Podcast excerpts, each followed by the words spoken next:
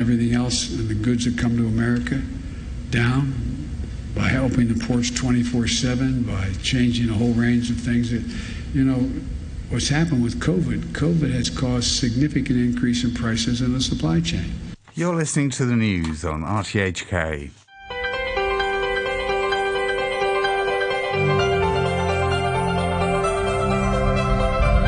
Good morning and welcome to the new format Back Chat. I'm Andrew Work, TGIF for Friday, February the 11th, and get ready for a high energy show. We are harnessing the power of the atom twice.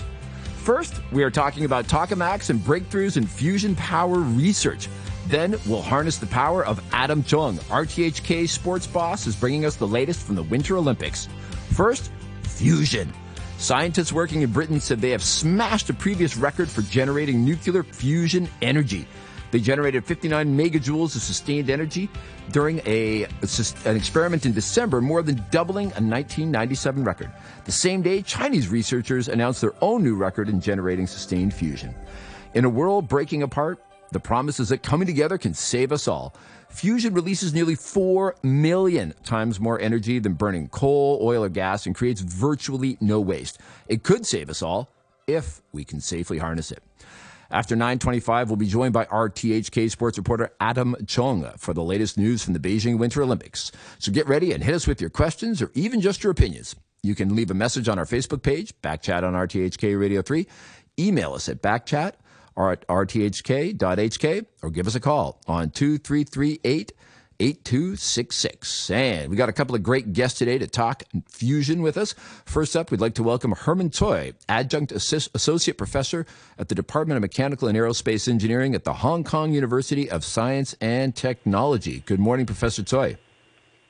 Hi, good morning to you all. Good morning. We also have with us Dr. William Yu, who is the founder and chief executive of World Green Organization. Good morning, Dr. Yu. Hi, good morning. Good morning. Okay. Uh, Dr. Tsui, we're going to start with you. What is new? We, you know, people hear about fusion energy. It's been talked about for a long time. It hasn't really become mainstream yet. Um, but why are people excited about this new advance? Okay, now for nuclear energy that we can harness for, let's say, electricity generations, there are actually two uh, versions of it. Uh, one is by splitting up uh, atoms. This is called nuclear fission, and it's being deployed in the existing uh, nuclear power plants. The other is fusion, that is to combine uh, light atoms like deuterium and tritium these uh, hydrogens of the hydrogens. And then when they combine, they can also release energy. And so in order to release this energy, we need to actually confine them uh, so that this really uh, energetic uh, particle, fuel gases, now called plasma, can be held together in sufficiently long enough time that the nuclear reaction can take place. Right. But we haven't been successful in actually harnessing that. You know, out, outside of the second Spider-Man movie with Tobey Maguire, it all went wrong for Doctor Octopus. Um, because is it because we can't sustain the reaction, or is it because it's hard to control? Well, uh, the fusion uh, research basically started in the 1950s. Uh, actually, fusion has been demonstrated successful in terms of the nuclear bomb, but uh, when we want to use it for energy generation, we need to control it so that the energy release will be in a steady, slower manner. And unfortunately, uh, the scientists face quite a lot of uh, complications, problems uh, than they anticipated. Uh, they thought in the 50s that they, we could have uh, fusion power in something like 15 years. But all along, there are actually more challenges uh, that they need to resolve 1st mm-hmm. And actually, uh, the progress has been steadily and making it headway. Right. So, I mean, the headway is what's interesting and why we're talking about it. I know in Britain, uh, you know, they made this announcement that in December they were able to maintain a sustained reaction for five seconds.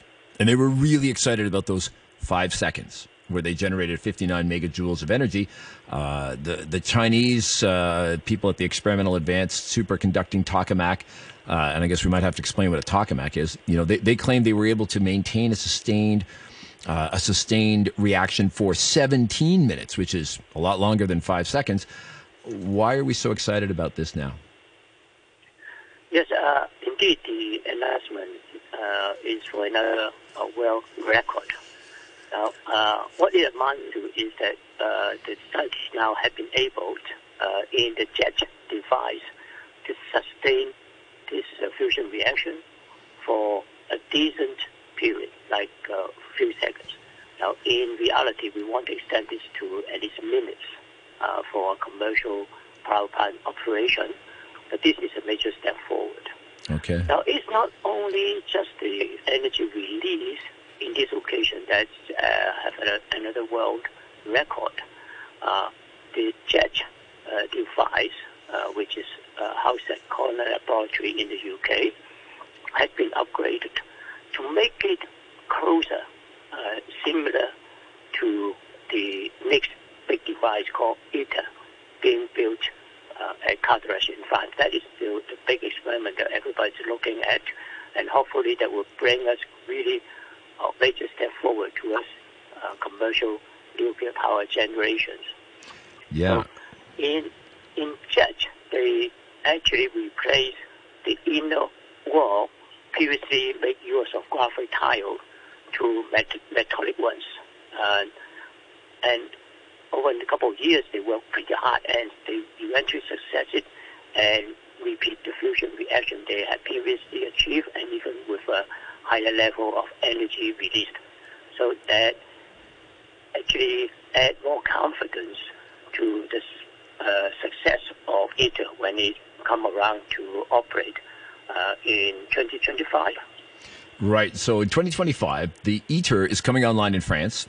Uh, today we're talking about what's happened at the Joint European Torus in the UK, also the Experimental Advanced Superconducting Tokamak uh, in China. But you know the one in the UK and the one in China, they're, they're, also collaborating to produce results that will then be tested in the big French one. Doctor Yu, um, are, are, you following these carefully? Are, are, you interested in this from an environmental perspective? Because you know this promises clean. Uh, huge amounts of energy and, and you know with no emissions. Is this you know what's your take on this? Um, okay, yeah, that is a perspective. Uh, you know, there's a role for this new technology to play in achieving a carbon neutrality. Um, you, you can see now we have different uh, uh, energy, different format of energy, uh, biomass, solar panel, uh, geothermal, all these are very encouraging. But uh, the limitation is uh, say, for example, for wind or solar energy, uh, they have uh, kind of intermittent features, which means they are not available all the time. You know, we have sunlight only in daytime. we don't have wind sometimes at night. So um, there are limitations what we call in uh, energy policy is um, they cannot uh, form the uh, base load technology, which means they can uh, uh, be available all the time, providing uh, stable energy supply. So now what we look for is uh, coal-fire, the traditional as a base load uh, technology. Or, or, or nuclear fission, traditional nuclear energy, which we have and is very steady exactly. and stable, right? Yeah. Yeah, energy efficient is another. But uh, if energy efficiency uh, belongs to the demand side management. We try to reduce the consumption, but definitely we need to look for the uh, energy source, the supply source. So um, the other energies still, uh, I, I, think um, uh, we need to take care about the carbon emission uh, to a certain sure. extent. But but now this technology have a uh, uh, very uh, you you look at the input and output. Okay, so it's almost a, a kind of um, we we need to study the energy input, you know, to produce this nuclear fusion and the energy output.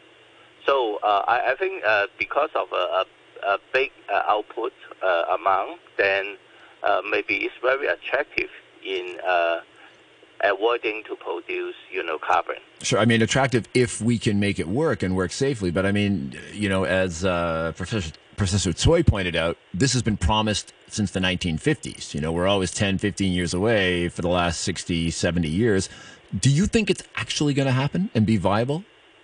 Uh, technically, I in, I, in I the in the near future.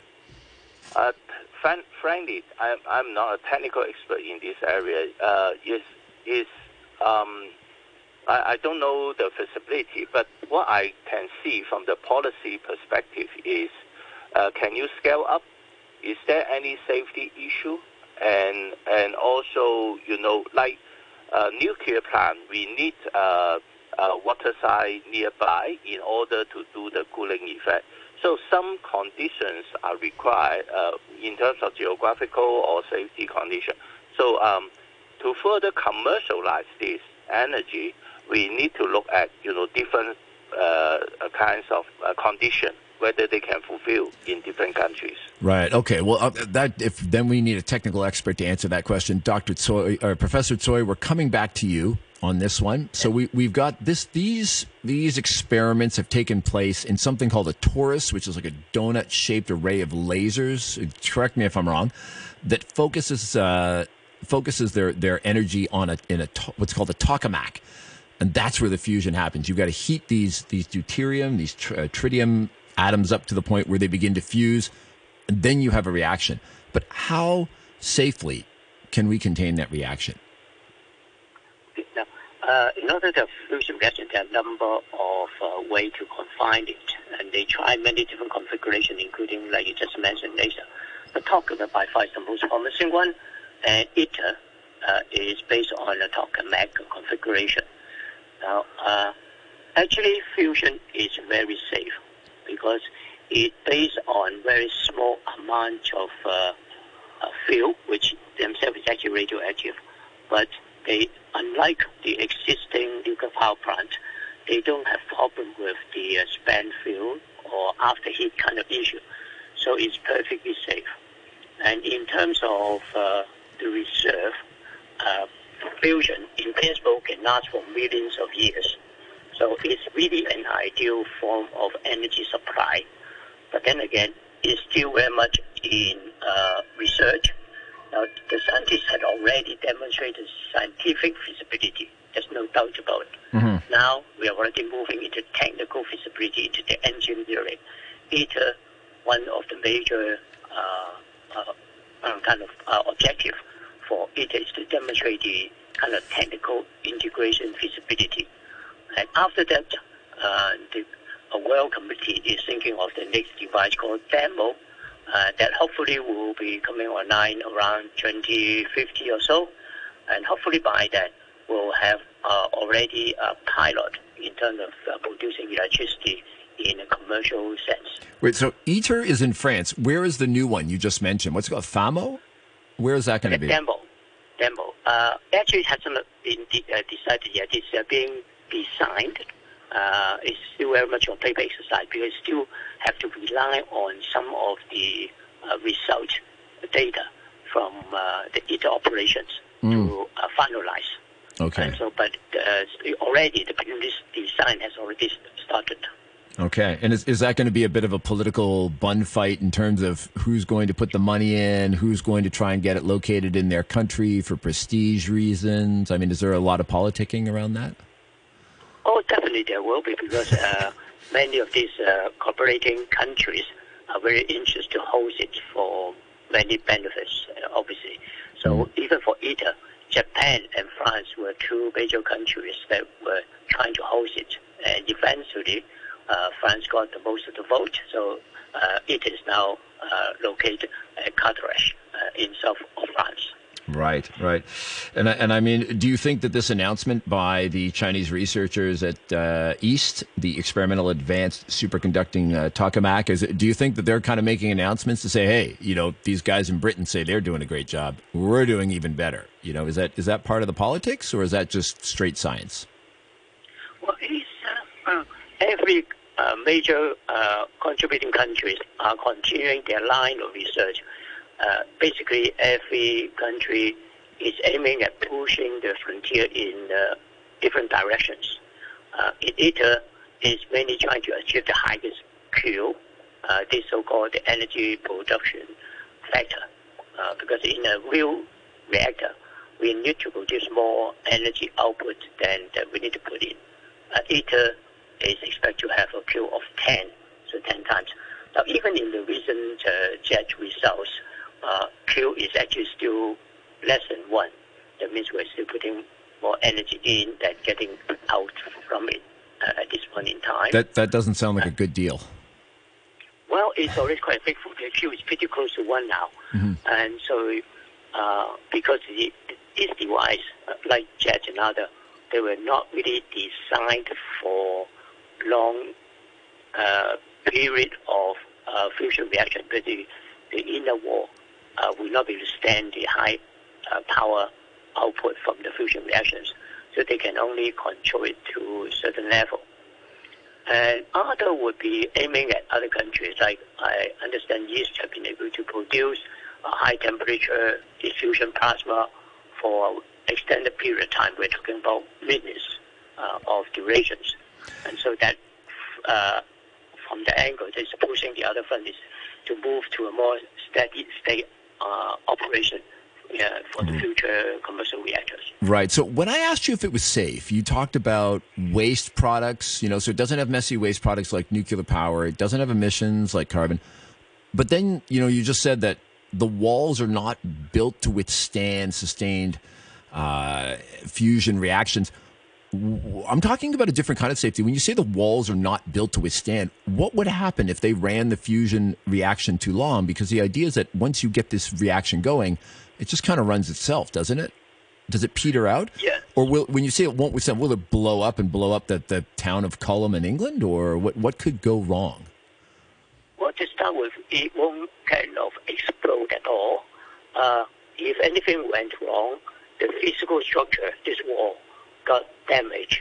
Then the fuel will get leaked out into the uh, containment building. Yeah. Uh, but then the reaction will cease, basically will stop altogether. Okay. And there is no after heat or anything that needs to be handled. So it uh, will be closed down in a very safe uh, manner. Okay, so it's it's not going to start off a chain reaction that will turn the Earth into another sun orbiting the sun and burn us all up. Is that fair? We don't No, have not- we don't, we don't have to worry about kind that. of accident. Okay, good. I'm just I'm just getting the comic book tropes out of the way. Doctor, you do you do you have any concerns about fusion energy? Um, I, I think another aspect we can look into is in long term because due to the huge, uh, the, due to the demand for a huge amount of investment. So now is uh, we can see the progress is uh, much made by the publicly funded labs. Um, so uh, it's much uh, a, uh, a long way ahead of the private firms. But in the future, how how we can you know uh, make it popular? Um, maybe the, uh, run by the private company. Uh, is there is there any possibility? Although I know like the founder of uh, Amazon, Jeff or or Jeff Bezos, yeah, yeah. they they already invest, uh, but but in long term, how we can uh, make it a, a private uh, run uh, and uh, business. Uh-huh. So you're, you're talking about the commercialization of it. I mean, of course, right now these these fusion reactions are being run by uh, research scientists, primarily funded by government. Uh, yep. Yeah. So I mean, uh, Professor Tsui, on the commercialization front, because I've also had it brought to my attention that you're, you're a bit of a businessman. You're the CEO of a company called A uh, A1 Tech, working with fusion plasma technology for air sanitization. So you're a little bit of a businessman. Uh, how does this move from research science to a commercially viable energy source? Right now, uh, the data, even the demo, uh, the scientists uh, has been taking a very conservative approach based on the existing knowledge to scale them up. So both ITER and demo are going to be reasonably huge device. And so it really needs uh, international collaboration to make it work. Now, in order to commercialize it, we need to find a way to make this kind of fusion power plant uh, more economical to construct. So one of the main approach, uh, the ones that you just mentioned, named uh, Sure. actually being focused in UK as well, is to turn the tokamak into a much smaller tire with a small hole in the center, and they call this the uh, spheromak. A, sphere, a spheromak. Spheromak. Okay. Uh, in that way, it will become much smaller. Hmm. Now, uh, you can imagine that the construction cost and everything actually is linked to the size of the device. Hmm. So, Spheromak will have a much uh, much smaller size and a lot of uh, so-called cost advantage over the existing tokamak. In other countries, there are also other uh, con- configuration design that also reduce the size of it. So you can imagine there are two main streams of R&D at the moment. The main thrust, ITER and demo, is trying to get the fusion on track and demonstrate that it's technologically feasible. But then there are also other focuses in different countries in trying to make it more uh, economical uh, once when it uh, is uh, ready for commercialization. Right. So JET in the UK, EAST in China, ITER in France, they are not the only players in this. There are other people working on this in other countries? Oh, there are, there are still a few laboratories and looking at uh, different configurations. And even the different approach, that you also mentioned earlier, uh, using laser. Uh, Right. uh, also in U.S., Japan, and elsewhere, trying to use laser to compress the fuel pellets, so to uh, ignite it to produce the fusion energy. Right. And that is actually another promising approach. Right. So we got we got to get that Q well over one to get more energy out than we put in. That's uh, this has been super fascinating. This guys. Hopefully, in the year of the tiger, we'll get fusion purring like an atomic kitten. All right. This is Professor Herman Tsui, who's the CEO of A1 Tech and uh, the adjunct associate professor with the Department of Mechanical and Aerospace Engineering at the Hong Kong University of Science and Technology, and Dr. William Yu the founder and chief executive officer of World Green Organization. Thank you to them. And we are stepping out of the studio into the Ice Palace for the Beijing Winter Olympics.